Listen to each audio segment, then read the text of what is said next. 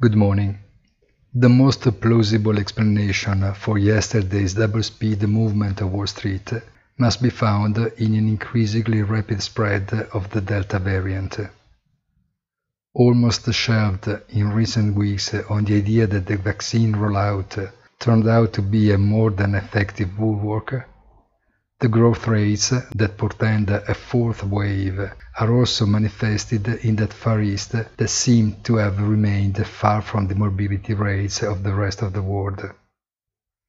However, markets show high confidence that the reopening process will not reverse its course, although Wall Street close clearly signals confidence that does not have the same meaning of safety.